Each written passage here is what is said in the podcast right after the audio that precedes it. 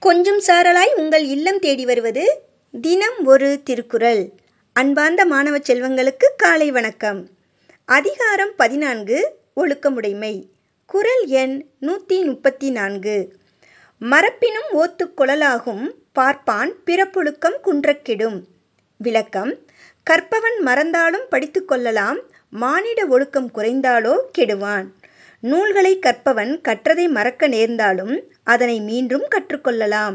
ஒழுக்கத்தில் குறைவுபட்டால் அவன் குடும்பப் பேரே கெட்டுவிடும் என்று கூறுகிறார் திருவள்ளுவர். மீண்டும் குறள் மறப்பினும் ஓத்துக் கொளலாகும் பார்ப்பான் பிறப்பொழுக்கம் குன்றக் கெடும் நன்றி மாணவ செல்வங்களே இந்த நாள் இனிய நாளாய் அமைய வாழ்த்துக்கள்.